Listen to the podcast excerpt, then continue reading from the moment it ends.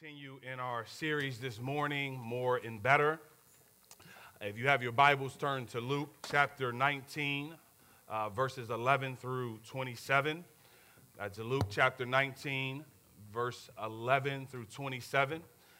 I do realize those are a lot of verses, and some of you are going to do more reading in your Bible today than you'll do in a lifetime. So strap in and get ready.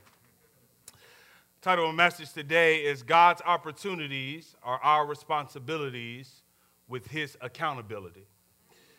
God's opportunities are our responsibilities with his accountability. Last week, I gave the big picture of God's big story. We talked a little bit about creation, fall, redemption, and restoration.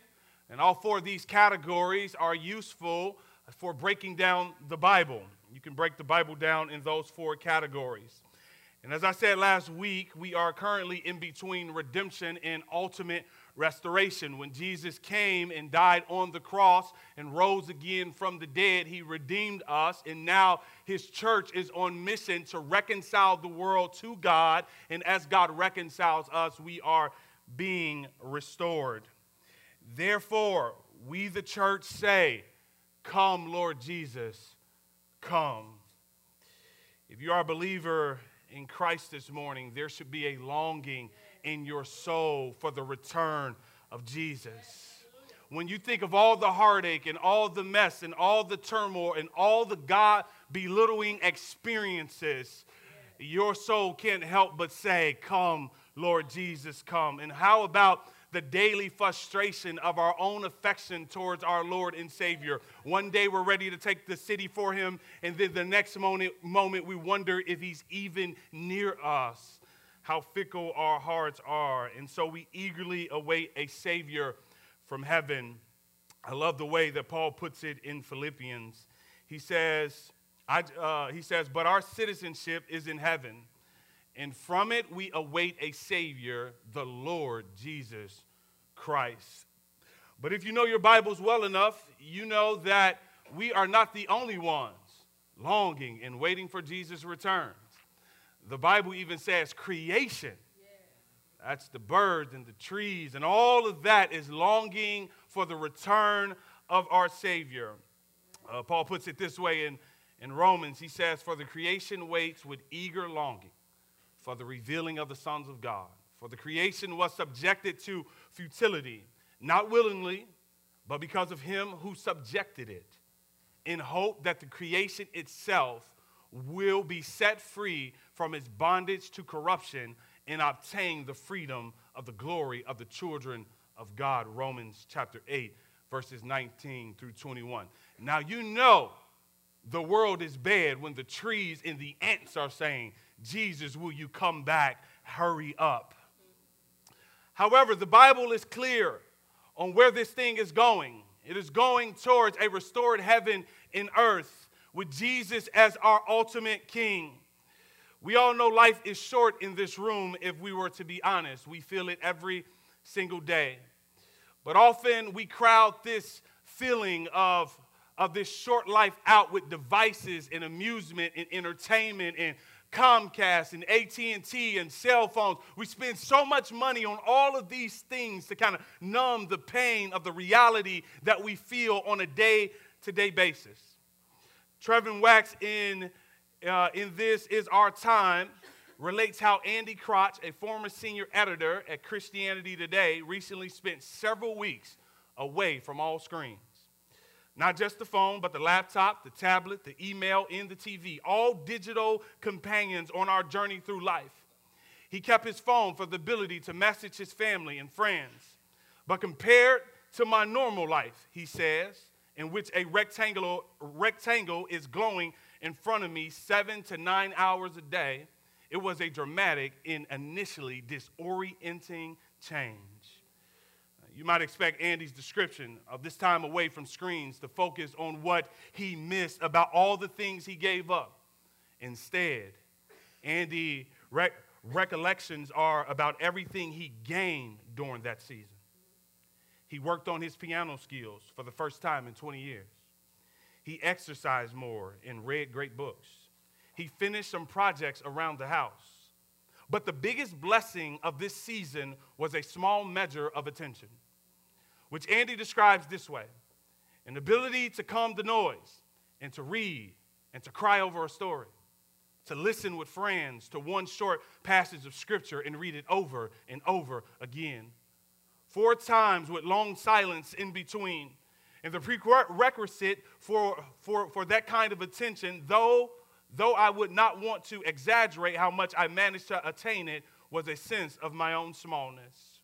You see, church, as we wait on a Savior, we must be wise with what we do with our life. We must be wise with what we do with our life. Does Jesus care about what you do with your life? Does how you live your life convey how you feel about Jesus? How would Jesus deal with those who have wasted their life and spent their lives all on themselves? Or how will he treat those who are on mission, being little tugboats, as we said last week, uh, out in this world and giving their lives for him to make more and better disciples? I think we ought to allow Jesus to answer those questions this morning. How does Jesus feel about how we steward our life? Today we are going to be in Luke chapter 19, and we are dealing with one of Jesus' parables again. And today we are going to be looking at a parable that Jesus gives. I believe this parable captures how Jesus feels about what we do with our lives here. Now, this will not be our first time as a church body going through a parable, but for the sake of those who were not with us upon last time, I want to explain to you what a parable is. A parable is a practical story, often framed as a simile, a comparison using like or as. So, if I wanted to convey to you uh, how I sound when I sing, I would say I sound like Fred Hammond. And through that, you get the picture of what I sound like. I'm not Fred Hammond, but I, I sound like him. And perhaps you're thinking, perhaps you're thinking, why are you not on the choir? Well, that makes two of us then. Because I've been wondering myself. And if you figure it out, please let me know. But really, these parables are used to illustrate spiritual truth. Jesus, desiring to convey spiritual truth, which was new and unfamiliar, chose analogies and illustrations and stories that were familiar from which to begin his teaching. In fact, he drew his stories from everyday life from customs, traditions, social enterprise, from farming, even from history and events that were familiar to the people, both current and past. In our parable today, Jesus is playing on an actual historical event to convey spiritual truth. And so, this parable that Jesus is giving, the people that he is speaking to, they would be able to connect the dots in what Jesus is saying with something familiar that, that he's using within the parable. So let's go to Luke chapter 19, 11, verse 11 through 27, and see what Jesus has to say to us this morning. As they heard these things, he proceeded to tell a parable because he was near to Jerusalem and because they supposed that the kingdom of God was to appear immediately. He said, therefore, a noble man went into a far country to receive for himself a kingdom and then return. Calling ten of his servants, he gave them ten minas and said to them, Engage in business until I come. But his citizens hated him and sent a delegation after him, saying, We do not want this man to reign over us. And when he returned, having received the kingdom, he ordered these servants to whom he had given the money to be called to him, that he might know what they have gained by doing business. The first came before him, saying, Lord, your mina has made 10 minas for 10 minas more. And he said to him, Well done, good servant. Because you have been faithful in a very little, you shall have authority over 10 cities. And the second came, saying, Lord, your mina has made five minas. And he said to him, And you are to be over five cities. Then another came, saying, Lord, here is your mina, which I kept laid in a handkerchief. For I was afraid of you because you are a severe man. You take what you did not deposit and you reap what you did not sow. He said to him, I condemn you with your own words. You wicked servant. You knew that I was a severe man, taking what I did not deposit and reaping what I did not sow. Why then did you not put my money in the bank, and at my coming I might have collected it with interest? And he said to those who stood by, Take the mina from him and give it to the one who has the ten minas. And they said to him, Lord, he has ten minas.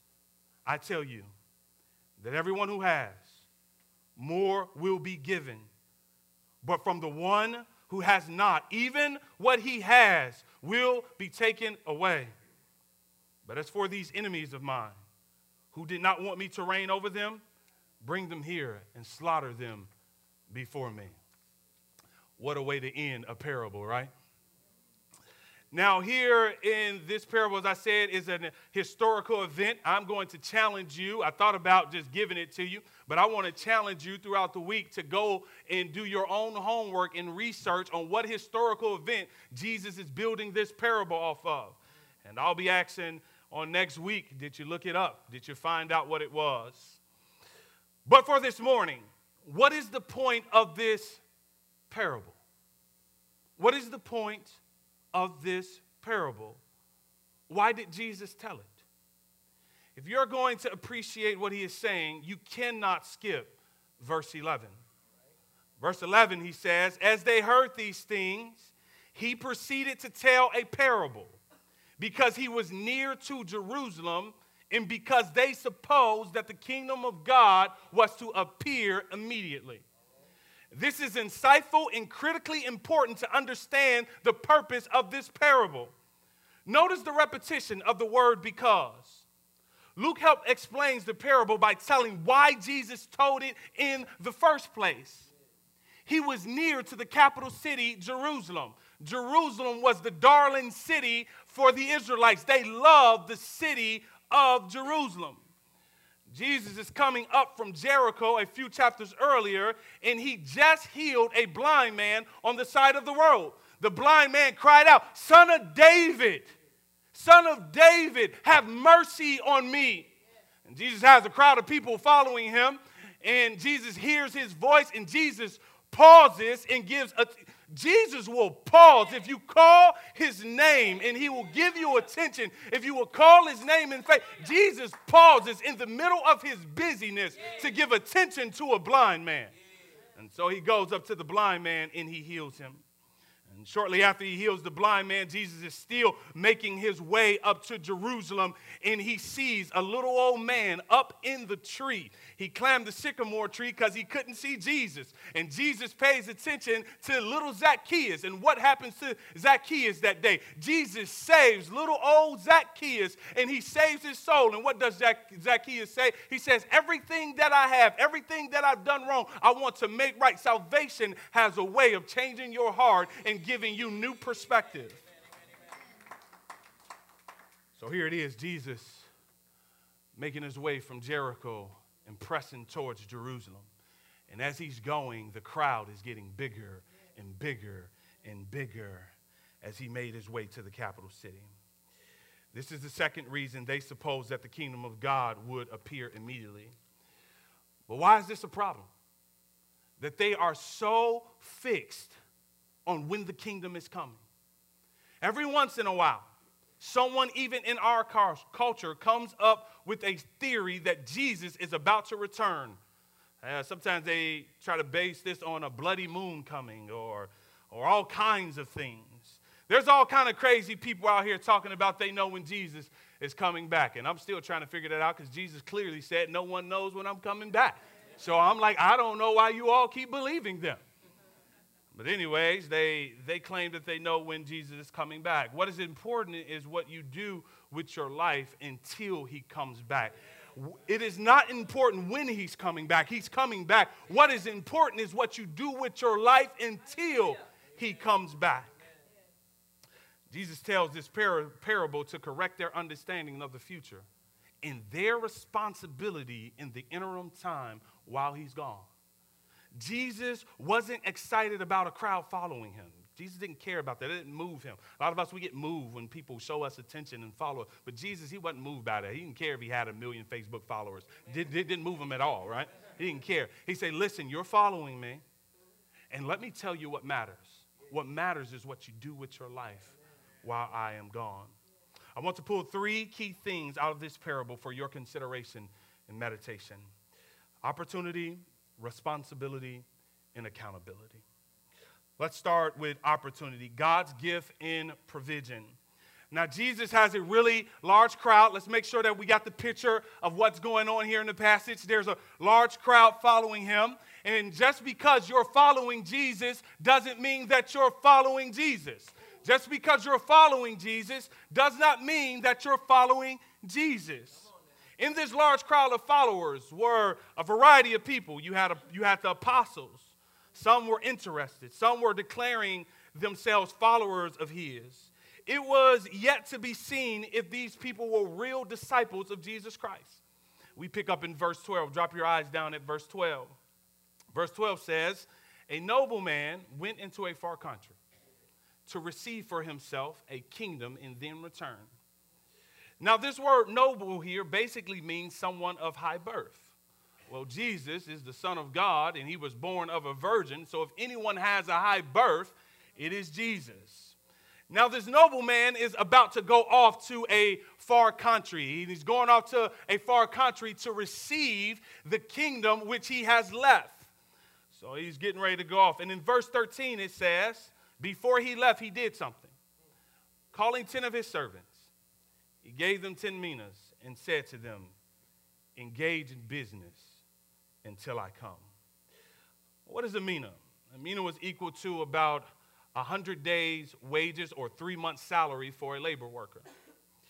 So Jesus says, Listen, I'm going away, but before I go, I'm going to give you something. I'm going to deposit something. I'm going to entrust you with something. I'm going to leave a deposit with each of you. And therefore, be wise with your life while I'm gone. Take what I've given you and now do something with it. I want you to note here that God will never send you on mission without supplying everything that you need. The thing that I love about this is that God is always the supplier, He is always the giver. He gives us everything that we need. Do you remember Abraham when he told Abraham to go on uh, up to the top of the mountain and to sacrifice Isaac? What happens when he's getting ready to kill Isaac? God said, Wait a minute, you don't need to provide a sacrifice. I have one right there. Abraham met Jehovah Jireh. God is my provider. God is a provider, He is a giver. Now, note that the king gave each of them the same amount.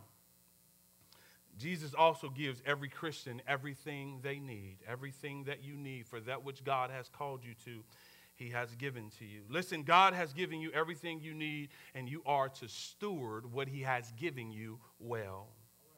Oh, what would happen if we understood that everything that we have belongs to God. Everything that I possess belongs to God. There is not one thing that you have that God Almighty does not own. And isn't this the antidote for greed and selfishness? That if we understood that God is our supplier and everything that we have, He has given to us, how would we be? What would be the attitude of our hearts? We would hold everything that we have before God with an open hand and say, Lord, do what you will with what I have. Do what you will. Everything that you've given me, God, take it and do what you will freely. We will give unto the Lord. When we begin to realize who our supplier is, it frees us from worrying about what we don't have and what we need. God got this, church. He will provide everything that we need.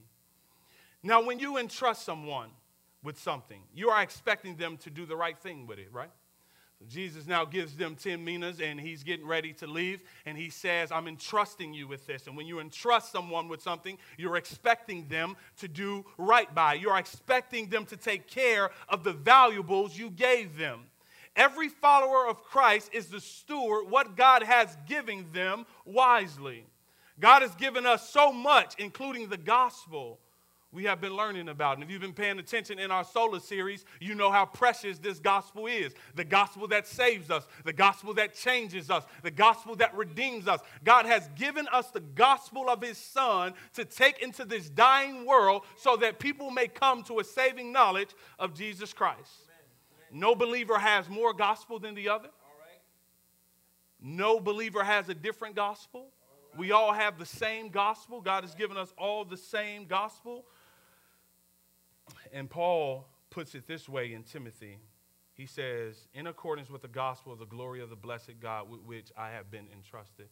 Paul sees the gospel as something that is to be stewarded. He doesn't just see it as something that has been preached to him, but he sees it as something that he possesses and something that he is to steward well. Look at verse 13 again. He says, he says, not, not only does he give them everything that they need, but the nobleman also gives them a command. In verse 13, it says, What? Engage in business until I come. Engage in business until I come.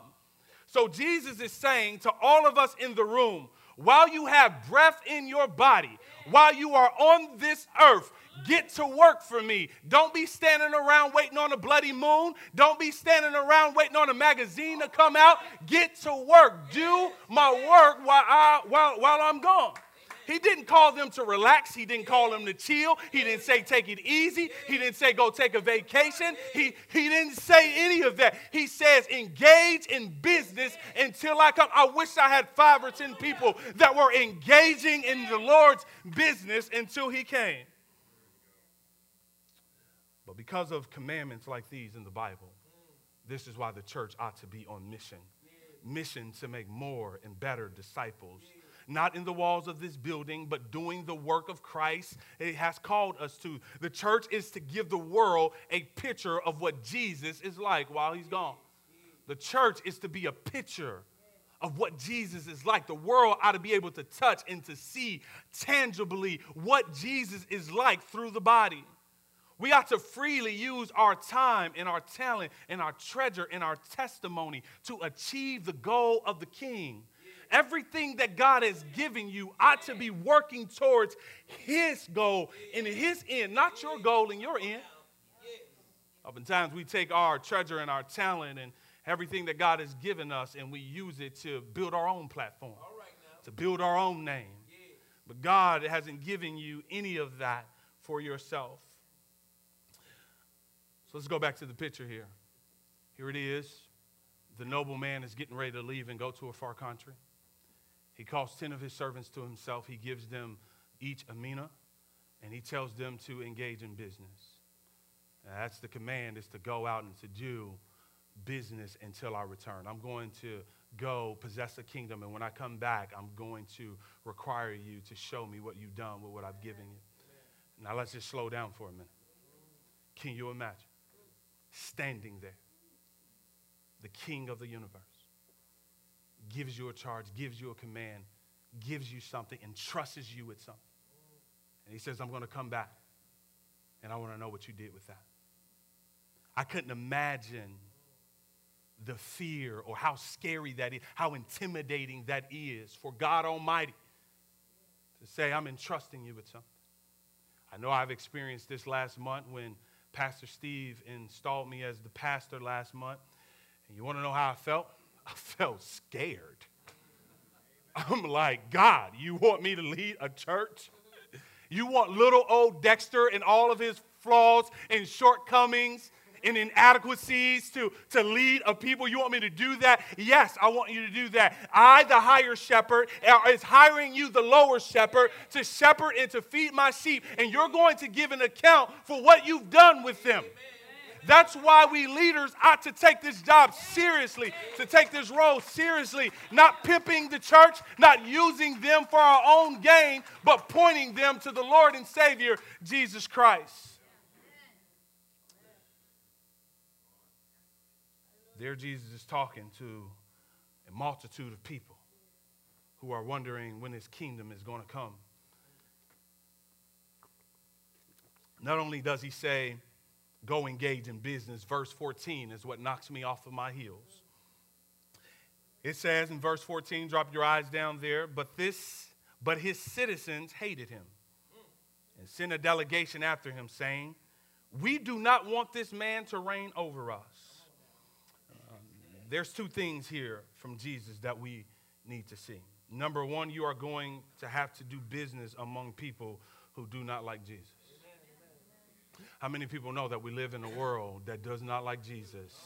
It's not like they're just waiting on, come on, bring Jesus to us. The world hates Jesus. In other words, doing business for me will not be easy. Living for Jesus will not be easy. A lot of times we get this cute Christianity, right? Come to Jesus, all your problems will go away. You have all the food you need, have all the money, you have all the friends you want. No, that's not what Jesus said. And one of the things I love about Jesus is that Jesus keeps it 100 all the time. He's a straight shooter. He's like, listen, you're going to come follow me, there's going to be persecution. I'm going to lead you into persecution. I'm going to lead you into suffering. I'm going to lead you into heartache. But at the end of the day, I'm worth following. Still want to follow Jesus? He says that you're going to go do business among people who do not like me. Just a few verses earlier, Jesus had said to them, For the Son of Man came to seek and save the lost, and I'm so thankful that he did. The second thing we find we need to take out of this statement um, in verse 14 is Jesus helps us to see in this statement is just is just this that his he said he says this my citizens his citizens hated him. Now don't let that pass you by. His citizens hated him. Everybody belongs to him in the kingdom you may reject Christ. You may hate Christ, but He owns you. He is sovereign over you. You may be an atheist, you may be a Muslim, you may be a Buddhist, yet Christ owns you. You live in this country, He made this world, it is His. He made you. And by creation, He owns you. I love the way John MacArthur puts it. I think this is a message that people don't quite understand. They think that if they reject Christ, then Christ has nothing to do with them. You reject Christ, and He has everything to do with you. You accept Christ, and He has everything to do with you. You do nothing with Christ, and He has everything to do with you. You are in his world. You live in his country over which he is sovereign, over which he has full authority. Every knee will bow and, get, and confess that Jesus is Lord. You can reject him, you can ignore him, but he owns you at the end of the day. Doesn't matter. Just because you throw your hand up to God and say, uh uh-uh, uh I want nothing to do with you. Does not matter. He still owns you. So Jesus has given his servants a command, and he's given them the opportunity to work for him. Jesus has given them an opportunity to make more and better disciples with the gospel and with everything else he has given them. Next thing, not only do we have opportunity, with opportunity comes responsibility. With opportunity comes responsibility.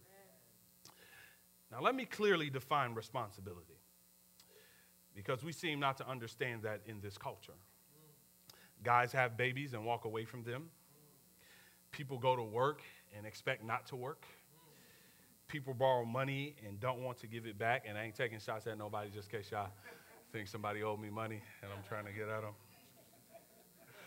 Responsibility is a thing that one is required to do as part of a job, a role, or legal obligation so if you're the father, you are required to take care of the baby.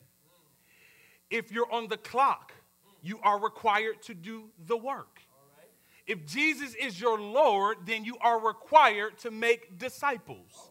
It is a divine obligation. As I said last week, Jesus is not cutely asking us, Will you please make disciples for me? No, he's commanding the church to go and make disciples. It's the very mission that we are to be on.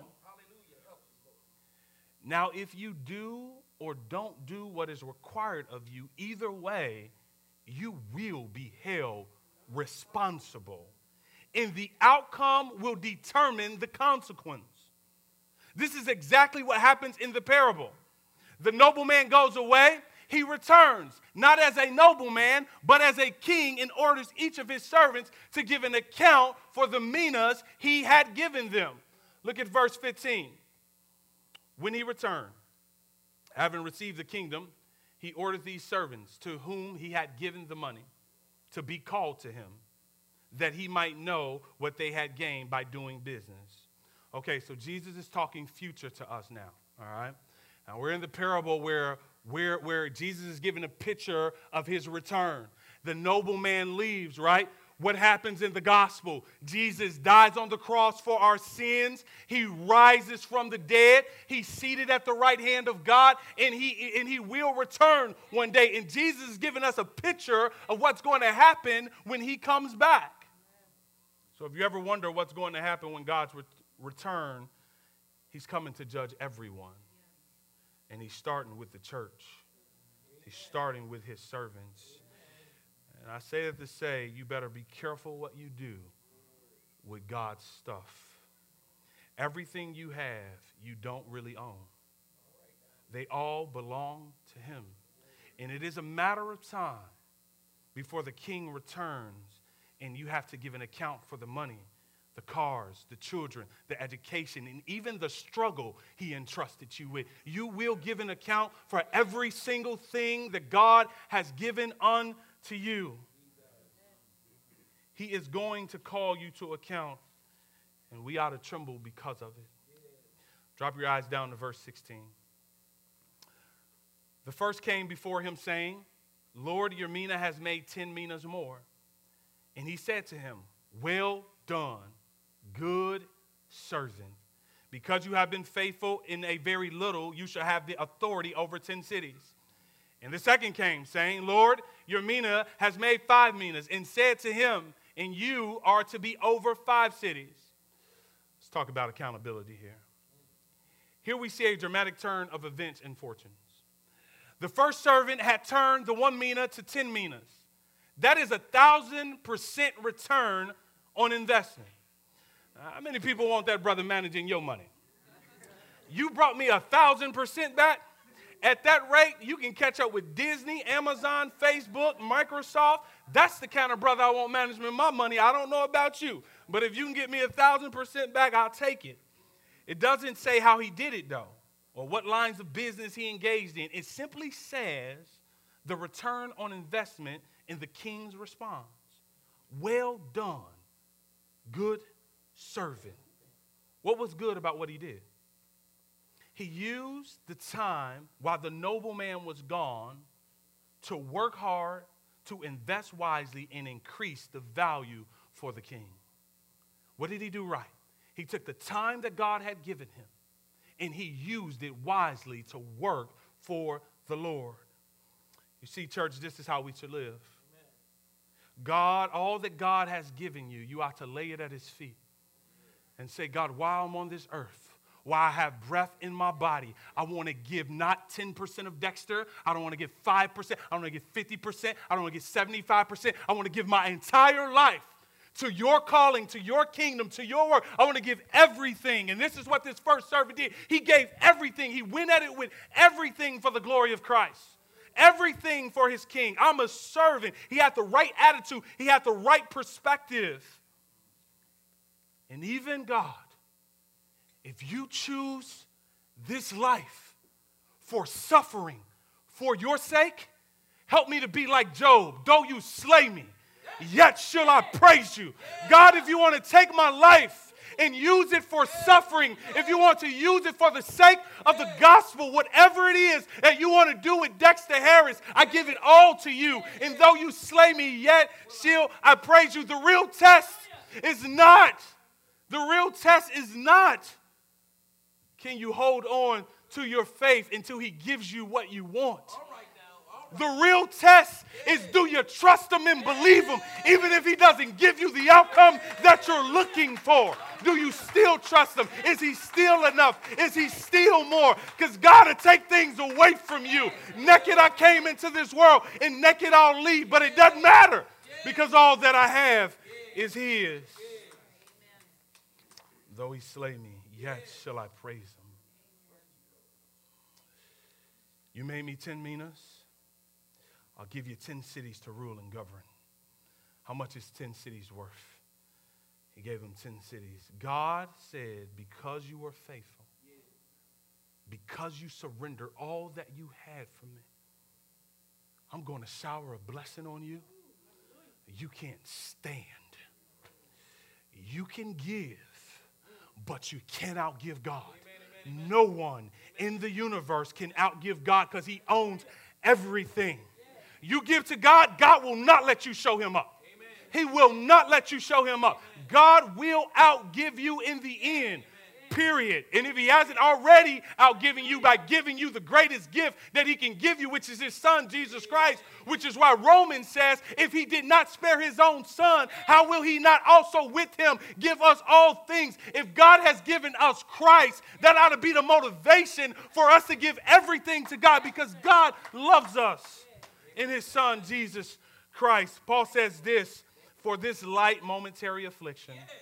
1 Corinthians 4 17. He says, For this light momentary affliction is preparing for us an eternal weight of glory beyond all comparison. I don't care what you're going through. If you do it in the name of Jesus, God got something for you that's going to make your suffering in, in, in eternity look like nothing. You're going to say, What trouble? What, what suffering? By the time God gets done, eyes have not seen and ears have not heard why did God do this for this servant? Because he was faithful with what God gave him. Servant number two. The second follows the pattern, only this guy made 500% return. He got five cities. Again, what he made and what he got seems out of proportion, but such is the generosity of the king. And although the other guy made half of what the other guy made, Jesus was still generous unto him because he got in the field and he worked and he did the work of his master to the best of his ability, and he was blessed as well. Let's look at servant three. So we come to the third guy. And if I was the third guy and I was in line and I just seen servant one and two get such great blessings. I would have been rubbing my hands together and say, This is going to be a beautiful day. Uh, God has been so generous to them. I, I, wonder what He has in store for me. And so let's look at verse 20 uh, as he steps up to the king. And then another came saying, Lord, here is your mina, which I kept laid away in a handkerchief. For I was afraid of you because you are a severe man. You take what you did not deposit and reap what you did not sow. And he said to him, I will condemn you with your own words. You wicked servant. You knew that I was a severe man, taking what I did not deposit and reaping what I did not sow. Why then did you not put my money in the bank, and at my coming I might have collected it with interest? And here's the power of the parable the king has expectations for his servants strong and severe expectations. This final servant discovers this as he very unwisely took the mina and hid it in a handkerchief. This servant thought, I'll just play it safe. I'll just take it easy. Nothing always seems safe. The do nothing approach, never risk anything. Maybe that's you today. Many of us don't want to be this guy, but as we look at our lives, it is the very thing that we're doing. We're sitting on the sideline. We're, we're, we're, we're, hoarding our time. We're hoarding our resources. We're stingy with all that God has given us. And so, the question you must ask yourself when you look at your life, does it say you serve Jesus or does it say you serve you? And it's easy to find out who you're serving this morning. Oh, it is easy. Just follow the trail of your time and your affections and your energy and your money and your allegiance. And at the end of that trail, you'll find a throne And whatever or whoever is on that throne is what's the highest value to you. And on that throne is your king. You want to know what you're worshiping this morning, church? You want to know what you're living for? Follow your money, follow your time, follow your resources. And where do they lead you to? And whoever's on that throne, that's who you are. You say you worship Jesus all you want. What does your life say? Your mouth can say one thing, and your life can say a totally different thing. You better get them in line before the king returns. But the king evaluation is based on the potential earning power of the mina. He points out even a no brainer approach would at least get interest, value added to the bank. The Jews were not allowed to charge interest to their fellow Jews by the Old Testament law, but they could charge charge to the Gentiles. And Jesus is saying, at least you could at least tried. You could at least got out there. You could at least did something for me, but you did absolutely nothing. You wicked servant. Take what he has. So right now, the man is thinking, well, at least I get one city. He thought wrong. In verse 24, he says, And he said to those who stood by, Take the mina from him and give it to the one who has the ten minas. Verse 25, And they said to him, Lord, he has ten minas. I tell you that everyone who has more will be given, but the one who has not even what he has will be taken away. But as for these enemies of mine, who did not want me to reign over them, bring them here and slaughter them before me. The parable takes a dark turn in the end. The servant who did nothing not only loses the reward of a city, he loses the mina as well. Why? He has shown himself to be unfaithful and unreliable. The king is about results. If you had three months' wages and you could give it to any one of those servants, which one are you going to give it to? I don't know about you, but math is not hard. I'm giving it to the one who got a thousand percent. That's just that's just basic math. And the thing I like about math is that it is the most emotionless language there is. Math don't care about your feelings. Two plus two is four.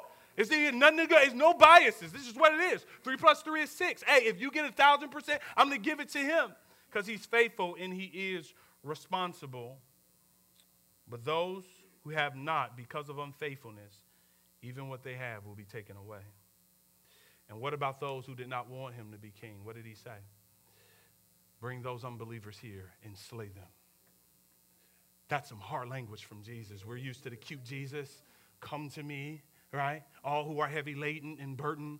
But Jesus is going to come back with fire in his eyes, with a sword, and he's bringing judgment on this world. And all those who have not believed in him will suffer eternal damnation. Should we rejoice in that church? Absolutely not. Because it could have been us apart from the grace of God. If God didn't save you from what was coming your way. So let's look at this parable. The easy question is who is the king in the story? It's Jesus. Who are the servants? The disciples. Somebody said, Jesus, you are wrong. Um, it's Jesus. And the servants is the disciples. Uh, what is the mina? It's everything that God has given us. The king is Jesus, the servants are the disciples. And let's now connect this to the gospel. The nobleman does what? He leaves. He goes off to do what? To get authority for the country that he left, that people there did not like him. What did Jesus do? Jesus died. He went away. He's coming back. Who has given Jesus all authority? The Father in heaven has given Jesus all authority, right? That's why he says in Matthew 28 all authority has been given unto me. And then he says that I will return and what is he going to do when he returns? He's going to judge the living and the dead. In fact, in the Bible, he says that he is ready to judge the living and the dead. And what will he do in his judgment? He will either reward you or he will punish you. Steward everything is the main point of the parable. Each disciple is responsible to steward everything God has given him. Every good gift and every perfect gift is from above. Everything that we have has come from God, and He will call us into account. So, as we think about more and better, as we think about making disciples for God, what should the attitude of our hearts be? What should be the inclination of our lives? I think it should be like the goalie soccer, the, the goalie in soccer. Here's an article I read about soccer, go, soccer goalies. The penalty area, sometimes called the penalty box or just the box, is an 18 yard X, 18 yard area marked off with a thick white chalk line right, right by each goal on the soccer field. Most goalies call it the goalie box or just my box for short. That may sound arrogant, but in a way, it is their box. Within that box, they have an amazing privilege and superpower that no other soccer player has. A goalie can use his hands, but the goalie also has an, an awesome responsibility to protect the goal for his entire team. He is the last line of defense. Good goalies have a certain attitude about their box. When they talk about the goalie box, they, they, they say things like, This is my box. No, this is my house. I'll take care of business in my house. It's not arrogant, it's a recognition that as a goalie, they have special superpowers and special responsibilities in this box, this area, this zone. Now, not everyone has to like soccer, and not everyone that likes soccer has to be a goalie.